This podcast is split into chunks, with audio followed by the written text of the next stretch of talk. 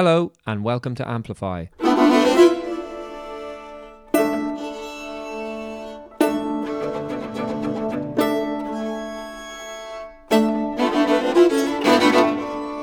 That's Kevin Volans, string quartet number nine, and we're going to hear from him later with an interview I recorded last week in London after his 70th birthday concert at the Wigmore Hall.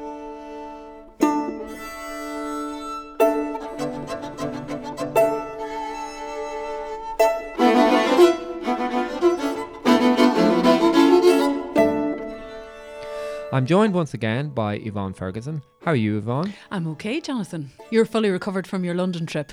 I've been out and about on my travels and had a great few days in London, which you will hear more about. This is the subject of the podcast. I came back with some audio gifts of interviews with Jenny Walshe and Kevin Volans and a number of others as well, which we'll be featuring on later podcasts. So, yeah, all in all, a very, very productive trip. And we're five episodes into this podcast now. I don't know if, if it's the same for you. It really seems like a long time since we recorded our first episode. Yeah, it does seem quite a while back now, and quite interesting to reflect back on the episodes that we've had. Quite different, covering a real diversity, the diversity that is the landscape of contemporary music in Ireland, and reflective, I think, of what's happening currently, but also reflecting back on um, music of uh, recent years and, and people who were key to the development of contemporary music in Ireland. It's an enjoyable project to work on, and uh, we hope to bring you more in this series. If you haven't listened to some of the previous episodes, do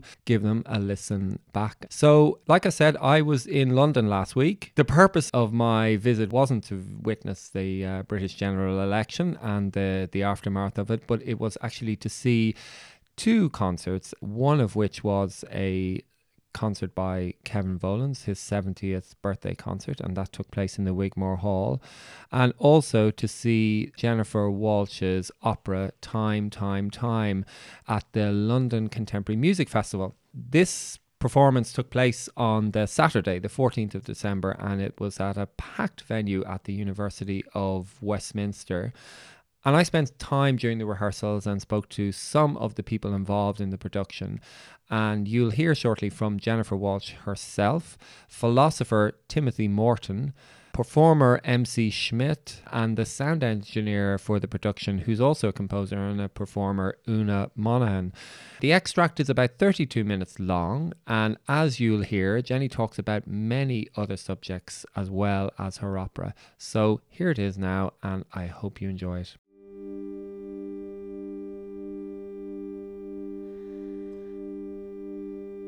Monet would work on up to 14 different canvases at a time, split up by time of day and weather conditions.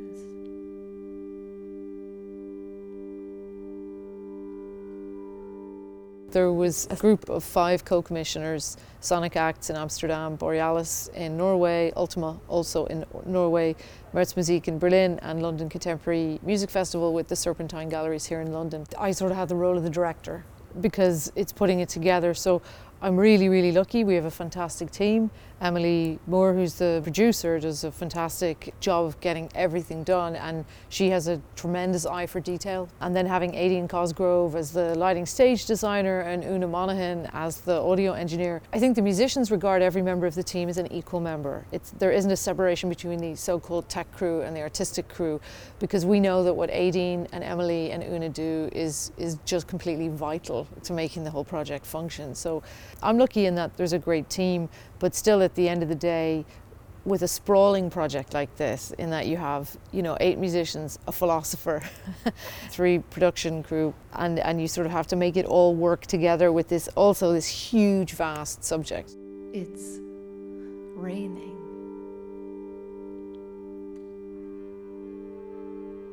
It's dawn. It's misty. I'm Tim Morton. I write sentences about ecological awareness, and when I'm not doing that, I'm writing the libretto for Time, Time, Time. Jenny and I met in 2016 in November. We were doing a dialogue together in Copenhagen, about her piece, Everything is Important, which is about these funny things I call hyperobjects. After we talked a little bit, she said, Well, would you like to write an opera with me? I thought, This is never going to happen to me again. I was so touched and honoured to do that. She's a very open process person, and she just let me write whatever I wanted, so I splurged a lot of stuff, and happily she cut it down to the 11 pages that actually works. So here we are doing it. It's very easy to confuse time with the measurement of time. And actually, the sort of one size fits all way that we have in our world, especially this neoliberal world that we have, has made it very, very difficult for people. There's a whole kind of class thing, and a, there's a whole gender politics around time. All kinds of um, issues are related to this thing we call temporality. And in a way, time is really a kind of feeling rather than dots on a line.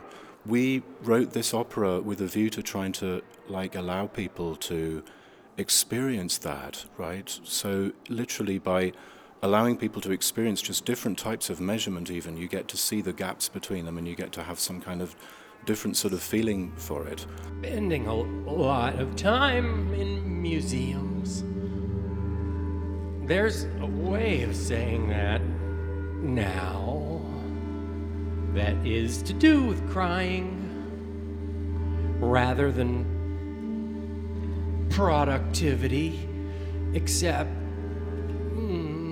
there's a productivity guru with your name on them because the whole point of modern life seems to be to discover the inner productivity guru. My name is Martin Schmidt. I run a record store. I'm a curator of a tiny, wretched venue in Baltimore, Maryland, and I'm Tim's mouthpiece in Time, Time, Time.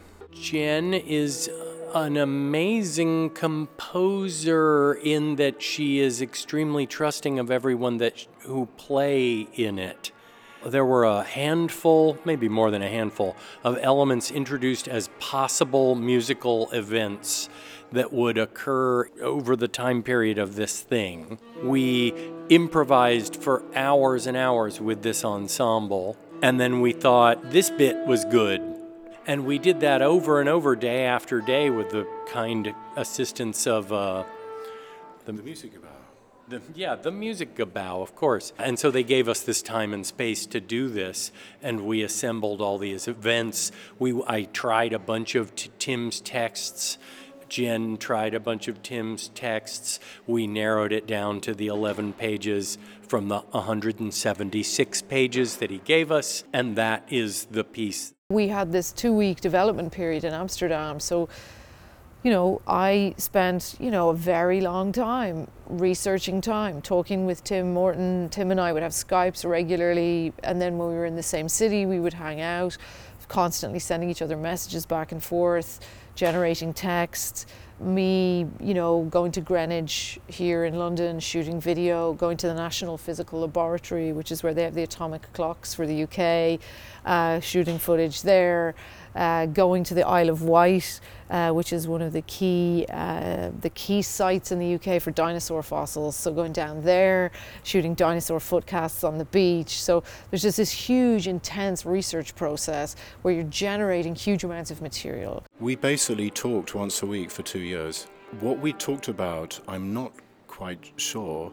Um, I remember Jen going to somewhere in Utrecht and a lot of boy philosophers asking her, What is your ontology of time? Because they were like, you know, they're trying to triangulate me via her, right? And try or triangulate her via me. And she said, Well, Tim and I don't talk like that. We talk about emotion, you know, as someone who writes stuff and, and, and thinks for their job, right?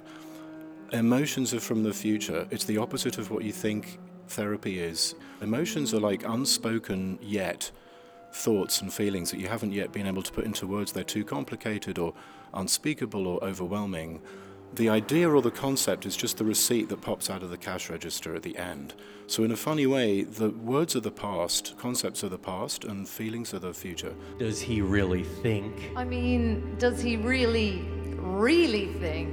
That in that seed pod. That cryogenic seed pod. Like it's going to pop open. Pop open. And he'll sort out like the, the tragedy, tragedy, of the, day. day. The tragedy created, created by, by his, his machine. machina. because it used Oh, so much so electricity. much. Not, Not to to mention, mention the refrigerants. refrigerants don't. And then this time last year, like myself and Lee and Anya did a show in Cafe OTO, just the three of us. And I said to them, you know, I'll just bring the two binders of all my research notes and I'm just going to put on a, a random playlist of lots of the video that I've shot of the atomic clocks and the dinosaurs. And we're just going to improvise a show that is a way of us testing this material out together as a trio in public. So that's a different way of working, also, in that uh, you sort of see what it's made of when you do it to, in front of the public as well. And so then by February, I had given everybody what we called the working score, which was like a huge document which laid out sort of the dramaturgy of, of how it would work, the different sort of scenes or sections, um, ideas, some really tightly defined of what text would be used, some saying there's a pool of text, Martin and I will draw from this pool, some really, really specifically notated, some with recordings saying listen to this recording and you know make the sounds, find a way to make these sounds. So folders and folders of material um, and huge amounts of sound files as well. So that material went to the musicians. So when we came to Amsterdam to meet, there's a huge amount of material already prepared. But then we're also working, and somebody says, "Hey, I can make this really cool sound," and we go, "Oh, that's amazing! Okay, who else can do something next to that?" And that's where it becomes magic and it becomes alive because rather than trying to just learn something, you know, that you're just trying to recreate in a way, um, you're trying to like sort of recreate some of the ideas, but then add add things as well that you can't predict. But maybe By then, by then there won't be plugs plugs or, or plug, plug holes, holes or world future. or future. Just some guy Some guy with a machine pointing at something that is no longer there. Ecological awareness is really to do with knowing that things are happening on at least more than one scale at once, both of time and space. And sometimes those scales are really different. Um, there's this concept of scale variance, right? So, you know, you start your car, it has an internal combustion engine. Statistically, you're not doing anything to the planet. And if I was going to have one message to say to people, well, one message would be we are the asteroid, because it's kind of like we're the force that's causing this mass extinction right now. But the next one is you're not guilty. You're not guilty as an individual person. And, you know, we all kind of know who's really guilty. It's the people who knew that fossil fuels were doing this for 50 years and hiding.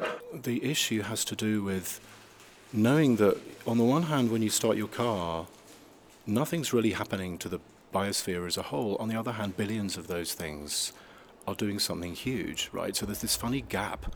And I feel like a lot of the a lot of the opera is about the gap between different kinds of time scale. So you know, there's a bit where suddenly it's the Jurassic period, right? There's a bit where suddenly you're at the edge of the solar system. Now, at the edge of the solar system, stuff is so cold that it is as if only moments had passed since the birth of the solar system. So there are objects out there that are like literally frozen in time, you know, and, and, and going by super, super slow. And it's really a kind of weird duet between me, who's kind of breathing and kind of trying not to look at the harpist, because my job is to pretend to meditate, which very luckily is the same as meditating, and the harpist, Anya, um, who's playing these very isolated, very powerful notes with a indeterminate gaps between them. You know, so that on the one hand, that's the edge of the solar system. On the other hand, that's a zygote or a blastocyst or something in, in the uterus, right? It just that, that kind of strange floating quality. So it's two different times at once. It would be really ridiculous to reject the thousands and thousands of hours of experience that everybody has. Like, why wouldn't you want to draw on that and ask for people's opinions? The idea that that um, one person you know knows everything about the piece is is is incorrect so somebody needs to make the final call at the end of the day because otherwise things won't move smoothly as far as I'm concerned, up to that point where you say, let's do this or let's do that, or let's make this pause 10 seconds longer or not, it's really important to get the input from as many different people as possible. And it's also a much more fun way of working, you know, because things might happen that you couldn't expect.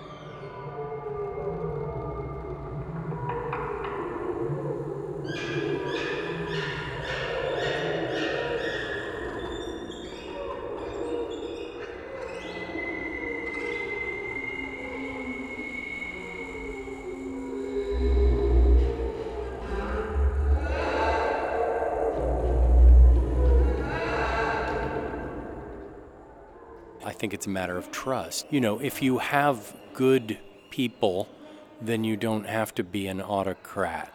I think she's assembled a good team, so we're not a bunch of jackasses that need uh, herding or whatever. I've been in both kinds of bands, certainly. I've been both kinds of person too. How do you decide uh, exactly who to colla- collaborate on a project such as this? Well, it's usually a combination of two things. There's people maybe you've worked with before that you think there's something there and I think we can go deeper. Then there's also people that you haven't worked with before that you think, I don't know these people, but I think it could work really well. But then you're also trying to balance personality types, what instruments people play, how they play them, their energy. For example, it was very clear to me right from the get go that it should be myself and MC Schmidt that would be the people who would carry most of the text in the piece. So that was very clear to me. But if you had four versions of myself and MC Schmidt on stage, you'd probably all go insane by the end of the, the first act. So then you're looking for people like Lee Patterson and Anya who have this really fantastic, amazing energy on stage, but it's very different to how Martin and I operate. So we all hold each other in balance. Those are considerations, I think, I'm Una Monaghan. I am a sound engineer, harp player, uh, composer, and I'm working on Time, Time, Time as their sound engineer. So how did you how did you end up uh, coming to work on this project? Um, I, Jen just gave me a call. Um, I'd I'd shared a gig with her before uh, for moving on music, so I met her that night and then it was some months after that she rang me, but not for music, for sound engineering. So uh, I was just really pleased to be involved because I really love her work. I really loved the process that was involved here because when we were contacted, it was just at the before the first performance. So there was a week of kind of prep in Amsterdam before it, it was premiered, and um, Jen's method of working there was beautiful because it had everybody in at that point for that week. You know, uh, Tim and her had done obviously the composition and the writing work, but um, when the piece, the final parts of the piece got put together, everyone was involved there. So all of the musicians, me as the sound engineer and, and everyone was in together, and Emily. Uh, so you had sort of had to make it as we went along in that way. It wasn't a given that it would be a multi-channel piece at the very start, but the the capabilities of the venues and the, the material really lent itself to to working in that way. The traditional way that composers are educated is to think about it just purely ensemble. So they think frequencies. You know, do we have enough instruments that are going to play high frequencies, enough instruments that are going to play low frequencies? Do we have different qualities of timbre? Do we have instruments that can make very, you know, non-pitched sounds versus pitched sounds? I think about all of that, but then I also think in a piece like this, well, what are the personalities of the people? You know, how are we all going to fit together? And with free improvisers, people have their own territory, you know, that they're sort of investigating. So you sort of think, okay, this person, their territory is a little bit more like this, and this person, this, I think this would be a good complementary fit. So you think slightly differently to regular orchestration. The important, the important thing my presence is there.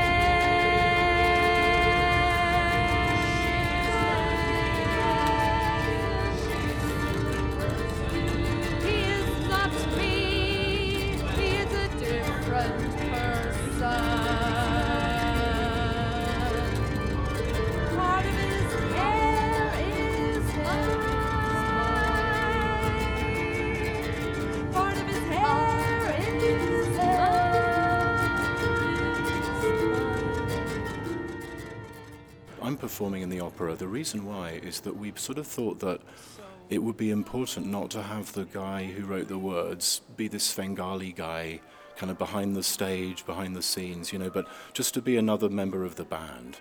And I'm from a family of musicians, so just psychologically, it's very, very nice to be with musicians again. Everybody's much more huggy than they are in my job, where everyone's always dissing each other all the time and looking down their nose because I'm a, I'm a scholar. And so it, it, it's very nice and fulfilling for me to do that. Plus, also, it's sort of like I'm the thought instrument, right? So I'm, I'm meditating. I'm being hugged right now. It's very nice to be hugged by Martin. Thank you, mate. You going to continue that, or? Oh, no, Oh I'm no, you done. broke. I Okay. didn't- I did not mean stop talking by that. That was not a passive aggressive hug. That was a beautiful. I was like, oh, we're It's nice that we're huggy. That's nice. it really nice. is, Yeah. actually. It really is. First hour of grief is yours and yours alone. Own it. In this first hour of dedicated, proactive focus, establish one or two top grief priorities. Then identify and reach a grief milestone for one or both of these priorities. Create some momentum for your grief project, not only for this first hour, but for the days, the weeks, the months, and years ahead. Move this team, you know, we'll do a run and we'll say, okay, great. And somebody will say, let's just do it again. you know, because because they just enjoy playing and, and they all have a stake in it. The credit, it says very, very clearly, like the music is by myself in collaboration with and everybody's names are listed. And if I can be very explicit from even sort of a financial administrative sense, I received the commission fee, but we all split the royalties. I like working this way. You know, it's common in theatre, it's common in dance. It would be totally normal, li- like in a dance company. but not so common in, in, in so-called serious music or classical music, and that's that's what I kind of wanted to I wanted to ask you. Um, it sort of neatly segues into this question. I mean, you know, just thinking about this this whole kind of classical new music tradition and how composers write works that are performed by performers, and that work takes on an independent life mm-hmm. from the composer and can be performed without them. And you know, so much of the so-called music ecosystem is really geared up to support this. I mm-hmm. mean, does this ever cause problems or issues for composers like yourself in terms of working in, in a slightly different, more collaborative way, or is that model changing? Do you find? I would say that that model it highly, highly privileges composers from trained backgrounds, and a lot of those composers tend to be people who would come from more middle class backgrounds. So the privilege begets privilege. So I know that I sort of shift how I'm working from project to project. So I did an orchestra piece this year. There's no way we can devise it. You know, like with an orchestra piece, you don't have that much rehearsal time. You actually really need the conductor because the conductor is going to wrangle everybody and get them to do what's needed. So in that case, I, I know that I just need to produce a score. The score needs to be precisely notated. The score needs to have a, an absolute minimum of problems or questions or issues so that the rehearsals will move as smoothly as possible. This idea that the composer is the sole author of the piece, it's embedded in how we talk about musicians. We say you're going to see a, a, you're going to see Beethoven. The composer's name goes first. Sometimes the contributions of the performers aren't really recognized. So there are a lot of pieces where the composer would have had to work a lot with the performer, and the performer is sort of demonstrating sounds they've maybe spent a lifetime developing on their instrument, and then the composer's using those in the piece. You know, if you even think of Aosdána, Aosdána doesn't have performers in it. It has composers, you know, and like there's amazing actors. It's sort of there structurally, this idea that like the composer is the sole author. That also means they make the royalties, they get the commission fee, you know, um, and the performer's supposed to get the glory of just playing it.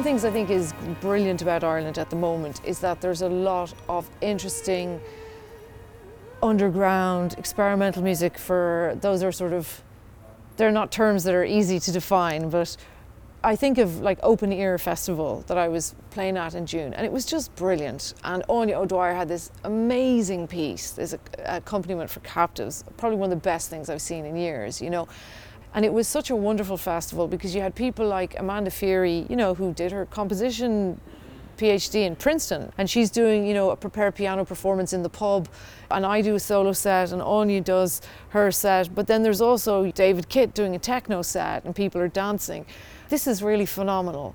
But that festival does not have the same level of funding from the Arts Council as, say, for example, New Music Dublin you know, they don't have that structural support in place. They've got to fight for it more. They've got to try and sell tickets and things like that. The biggest asymmetry I see in Ireland, for example, is that you have huge, even if it's being reduced, even if it's being cut, there's still proportionally so much more structural funding for what we consider educated classical music than there is for festivals like Open Ear or even like an old festival like Hunter's Moon. How do you sort of redistribute it so that the entire ecosystem all gets some support so that you don't have festivals like going bankrupt because they can't pay their artists or you have artists who are having to play for little or no you know money or just for the sheer love of it you know you don't say to your plumber do, do you want to fix my taps just for the sheer love of plumbing just because Yeah. you you really enjoy it you don't do that you know and yet in, we're we still work in a line of work where at times people do expect you to work for nothing there's a young Irish guy, Owen Murray, young writer, and he's doing a column for The Quietus called Os Ord, and it's a monthly column about Irish underground music. And you're thinking, like, when in the past would you have seen like a British-based publication doing a monthly column about what's happening in weird Irish music? So that's what I focus on because hmm. I look at that and I think that's fantastic. You know, hmm. Owen's doing this, that, and people who've never been to Ireland are reading about what's going on.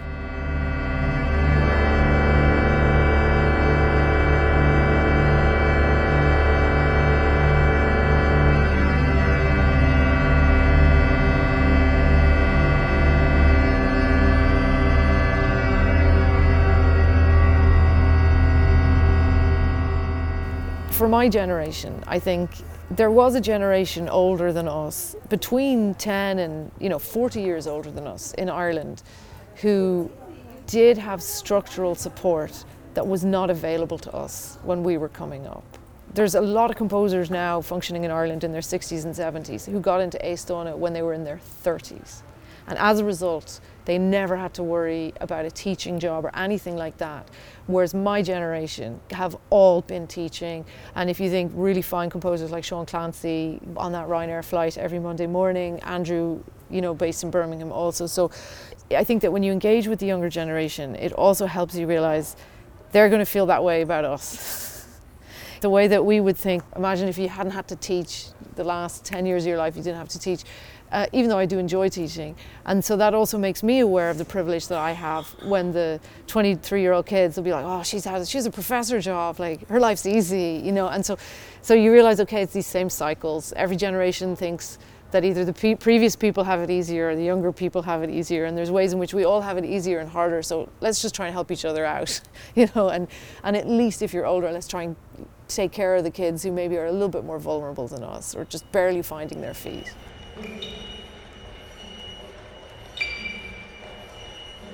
Imagine mission control, but before the invention of electricity.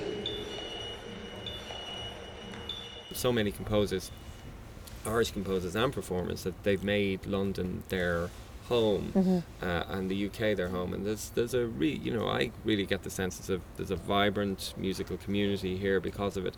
Do you see that changing uh, as a result of the, I suppose the, the wider geopolitical shifts that, that have happened over the last 10 years? I remember I lived in America when Bush was elected, George W. Bush, and everybody said they were leaving and everybody said they were going to get a Canadian passport, and very few people ever did that. You know, same thing after Trump was elected, same thing after Brexit was called. So I think that only time will tell if people feel squeezed. Here's where the colonial history in Ireland actually finally pays off for Irish people is that in London, in the UK, you have a different status to other regular EU citizens. So all the applications that everybody has to undergo if you're from France or Germany, if you're living here, we don't have to do that. So that's a privilege. And I really realised that because those forms are complicated, they're long, they're, you know, and a lot of people are getting rejected for all sorts of crazy reasons. We were sort of joking that the very last part of the opera, I sing this text where I say, take the long view, the sun will explode in five or six billion years. The one thing working on this opera taught me was spending so long thinking about time, spending so long looking at dinosaur bones, spending so long looking at rocks and crystals and touching meteorites and trying to really think this is an object that's like over a billion years old or what does it mean that this was a creature that existed this many years ago? Or I spent so long and thinking about the planetary scale of things and the scale of the solar system, the scale of the universe, the idea of the Big Bang, the idea of where we are now in that cycle, the idea that we're just on this tiny little pale blue dot, as Carl Sagan said, we've barely got to the moon next to us. Maybe we'll go to Mars in our lifetime.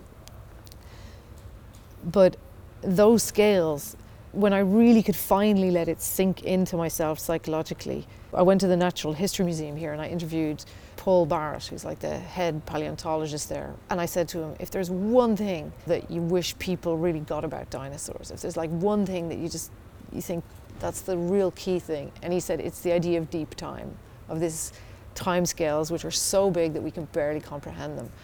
And that doesn't mean to say that the next five years aren't going to be difficult. I suppose the scale of the universe, the scale of deep time that we're in, it showed me it's just ludicrous that we can't all be better to one another. like we're here for such a tiny, tiny, tiny brief moment on Mm. Earth. It's so fast, it moves so quickly. There's comfort in that, in that we know that anybody who studies history knows there's cycles and that there's movements and that things ebb and flow. That doesn't mean that there aren't casualties and that there isn't great pain. But but the comfort to me in thinking of that is just thinking like we're here, you and I get to to share this tiny brief moment talking together in this these weird student pods in the in the foyer of the of the of the venue. But the comfort that it brought to me where i just really thought if we can't just be here be present and just really try to just just like cherish the fact that it's so mind-blowing that we exist at all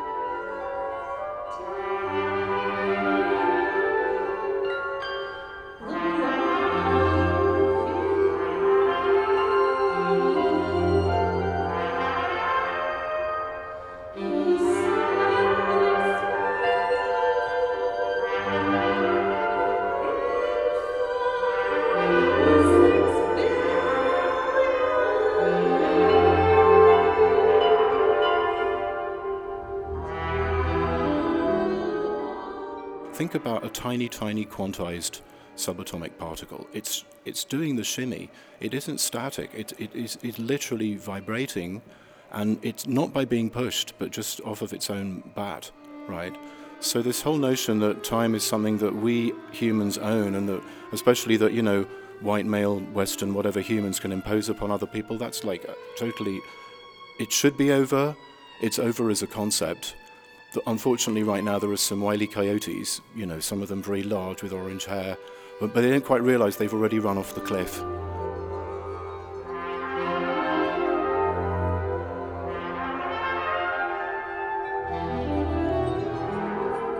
One of my favourite moments from the research was I was in the Natural History Museum and I was trying to think about how you explain the scale of deep time because different museums have different frameworks. So one framework is the universe started an hour ago. You know, the Big Bang happened an hour ago and like humans appeared less than a second ago, you know, so Mm, you get the scale mm. of the time.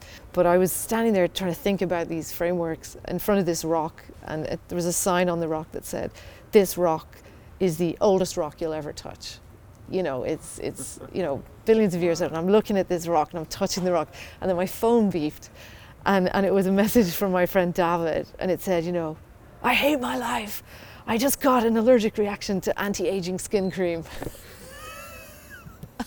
and I just thought like, that's us right there as human beings, trying to trying to trying to sort of like physically witness the scale of the universe and and we're trying to use creams to make ourselves look younger and reverse the process of time. There's going to be a lot of difficulty and a lot of pain, and I just hope we can fight for resist in the ways that we can resist. We can fight the good fight, fight for the people who are less able to fight than we are, and and take the take the long view that the sun will collapse in five or six billion years, and the entire thing will end. So just think of that every day and cherish every single moment.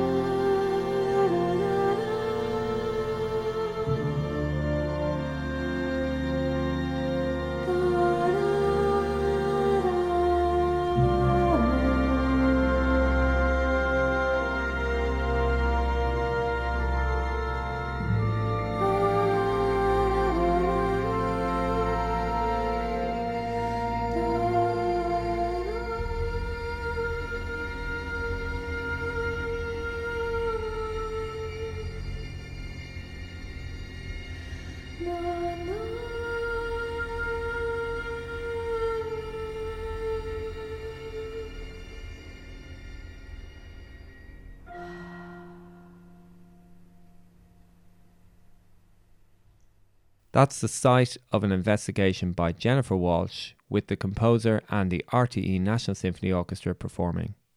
Thanks to Jenny and all the contributors.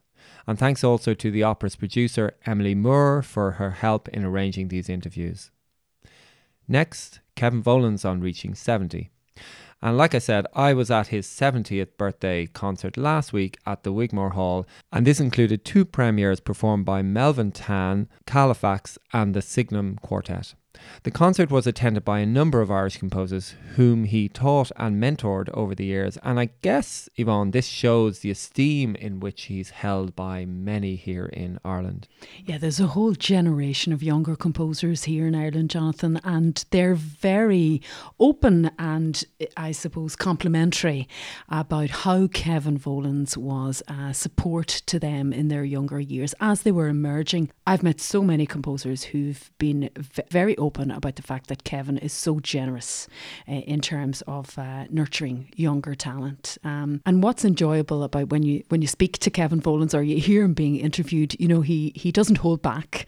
He's uh, quite forthright in his opinions, um, but they're very well articulated, very well thought through. He, he has given a lot of consideration to the future of music, the current state of music, and it's always interesting and inspiring to to listen to what Kevin has to say about contemporary music. And you'll hear a lot of that coming up in this interview about his views and the current state. And also, he's got a great perspective, a great historical perspective on new music, I guess, since the post war period right up to the, the present day, given that he studied with Stockhausen and knew Morton Feldman very well. So there's a really strong connection with the tradition and with the past and also the present and the future, no doubt. This interview was recorded the morning after his 70th birthday concert, which is why it begins with me talking to him about being happy with the performances in the concert because he really was very, very pleased with the whole concert and how it went. Here's the interview now.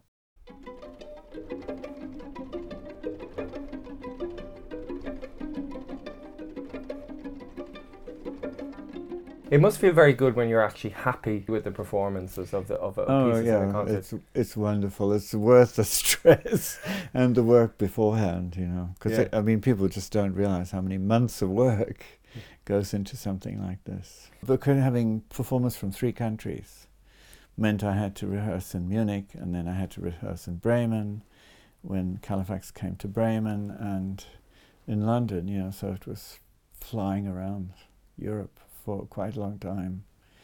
Very exhausting.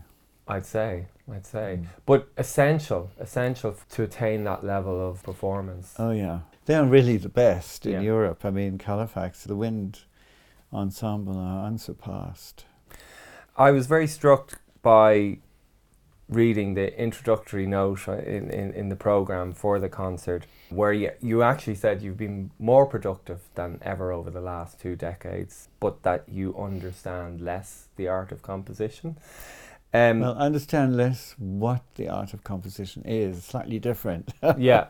Why is that? Is that because of a more instinctive approach, or or is there something else? No, it's that I think the more you know about a subject, the bigger the subject gets. So the more you know that you don't know. It's like when you're starting, you think you know a lot. And then the more you learn, the more you realize how much you don't know. And you don't even know what it really is. It's a very subtle art, composition, and it becomes a kind of a mystery. Really, when you begin composing, you, you sort of have some rules which you make for yourself, and you follow the rules, and you think it's like building a chair or building a house, and you know exactly how it's done. But later on, you realize it's it's like building an organic structure, and you're not quite so sure how it's done. So you have your concepts have to be modified, and of course, it gets more interesting. I find it much easier to compose now. I mean, not a problem. I get into a kind of a zone, and I mean, it's such a terrible word, but you get into the space, and very often when I finish a piece, I don't know what the beginning is anymore. And I very often listen through pieces and have no idea who wrote the music. I mean, I do five hour stints, and uh, I start usually, in summer early in the morning, So I get five hours done before anyone else interrupts me, you know, so from five to ten. And in those times when you're fresh in the morning, I mean, you work at a fantastic rate. Once you're on track, sometimes there's a lot of fumbling around and you don't find the right starting point. But mm. once you've found it, then you're- you're off. I've realized for real that it's more of a meditation than anything else. Mm. I knew about this when I was friends with Morton Feldman in the 80s, but I wasn't working fluently then. It's just you uh, begin to understand what it is to get into the material more. I knew it theoretically earlier on, and my approach was sort of architectural before that, like Stockhausen, where it's all planned, and then you kind of build it after you've done the plan it's changed to this uh, more focusing on the moment. One of the things that has helped me was, you know, computer programs coming about in 1990, because writing in manuscript is extremely slow. Your writing is way behind your thinking. Mm. By the time you've written it down, you've actually moved 30 bars ahead or something. And you don't get to write down everything that you think. But now I can type in the music as sort of as fast as I think about it. That's really great. You're from a generation of composers that you could say have seen some of the most amount of change in the new music world or new music business over your career. You were just talking about computer notation and the, Yeah. the, the, the difference that that has made, made. I mean, how much of all of this change, when you reflect on that, from you know you you uh, you're you're composing in the mid '80s, say, to compare to today, and everything that's that's happened both technologically, um, in terms of the business, in terms of the, you know how composers are seen, viewed. How much of that is positive change? You know, I was born in the year that the tape recorder first became commercially available. It had only just been sort of invented.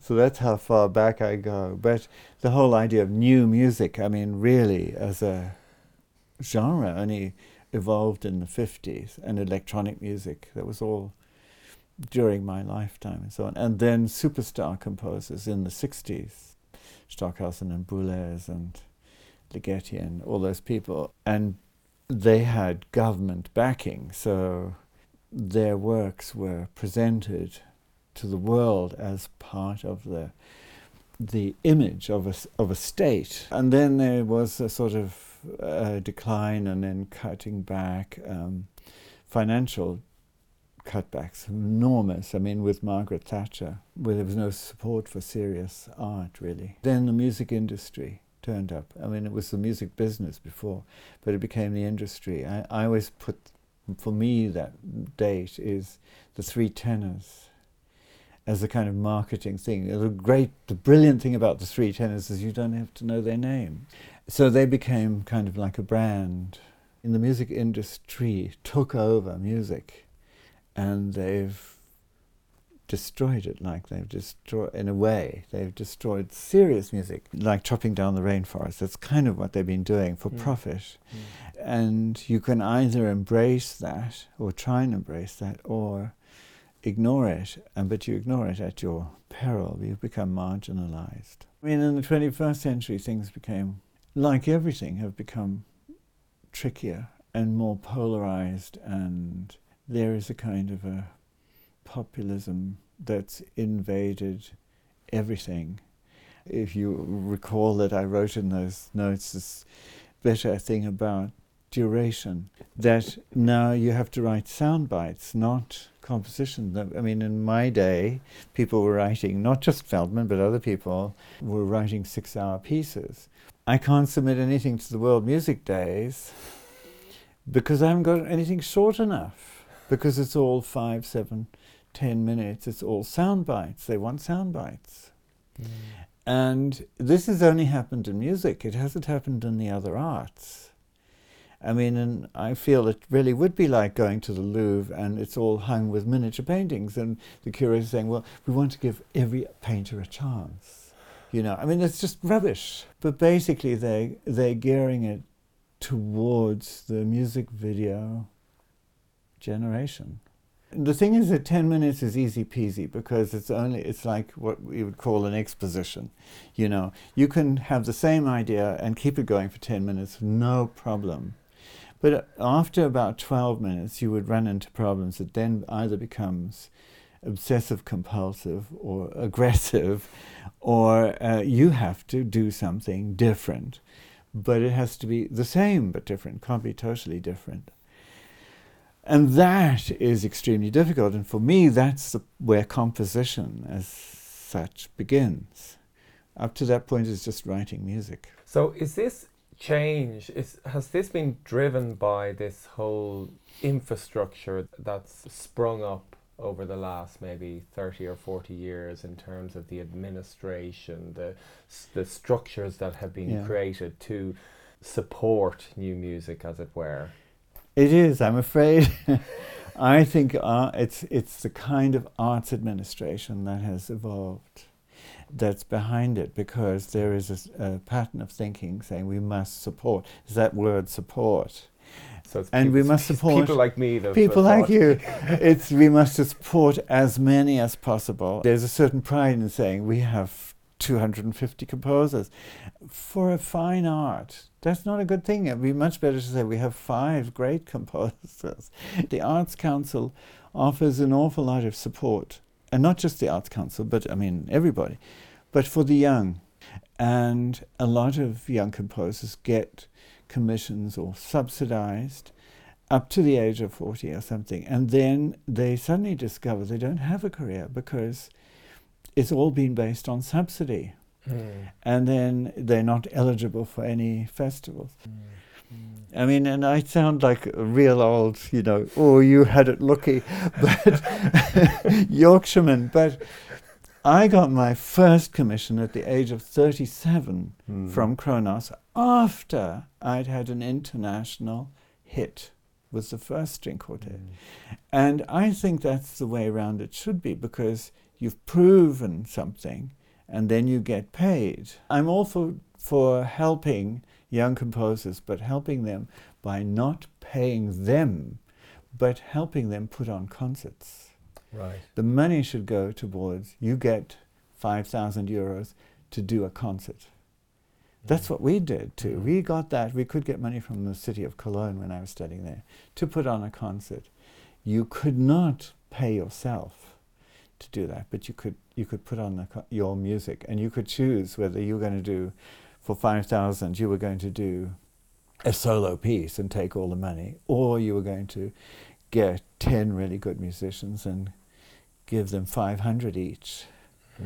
I think the subsidy and the help should be there, but it, it should not feed the ego of the young composer and it should not actually feed them, it should feed their music. So where does that ageism come from? You mentioned the three tenors, which was around about 1990, and, and the music business becoming the music industry. Mm-hmm. Is it is it a kind of a trickle down from that that you've got the whole popular music industry, which is really selling the latest, which tended to always be the youngest thing, mm-hmm. the, the the newest thing. I think there's there is a category of stars. You know, once you become a star, that nobody cares how old you are in a way, and they will carry on saying so and so is the world's greatest composer or whatever. But for the rest, anything under that, it all has to be cutting edge. So they're looking for something different, edgy, and preferably young, preferably good looking.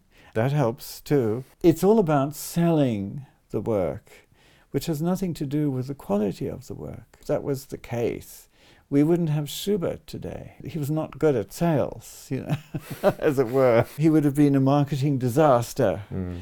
and he would not exist. The book industry is a little bit similar. I think if you were James Joyce today, you wouldn't be published.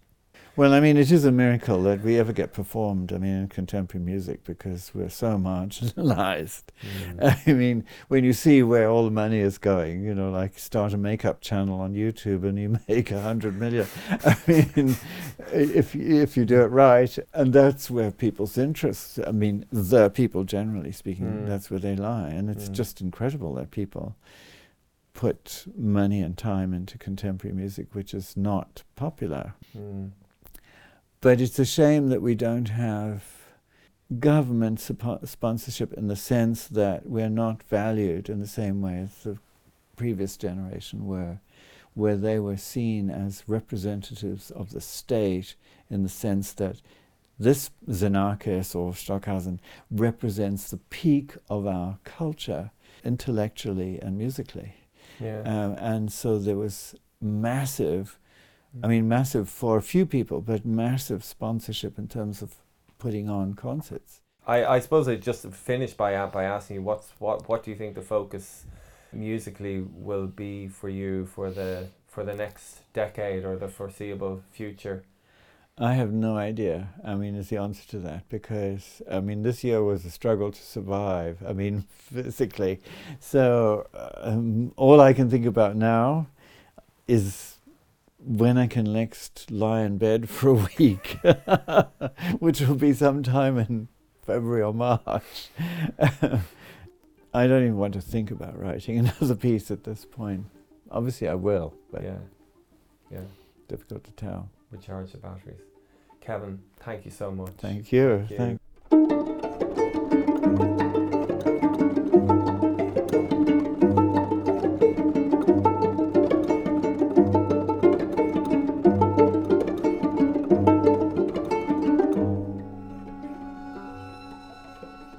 Kevin Volans. That's all for this week and for this year. Thanks to Yvonne and Keith for all their help in putting this together. Don't forget to like and subscribe to the podcast at cmc.ie forward slash amplify. And do please tell us what you think of the episodes by emailing us at amplify at cmc.ie or through our social media channels. We look forward to producing more episodes in 2020 and we hope to be back in mid January with the next episode. Until then, thanks for listening and have a great Christmas.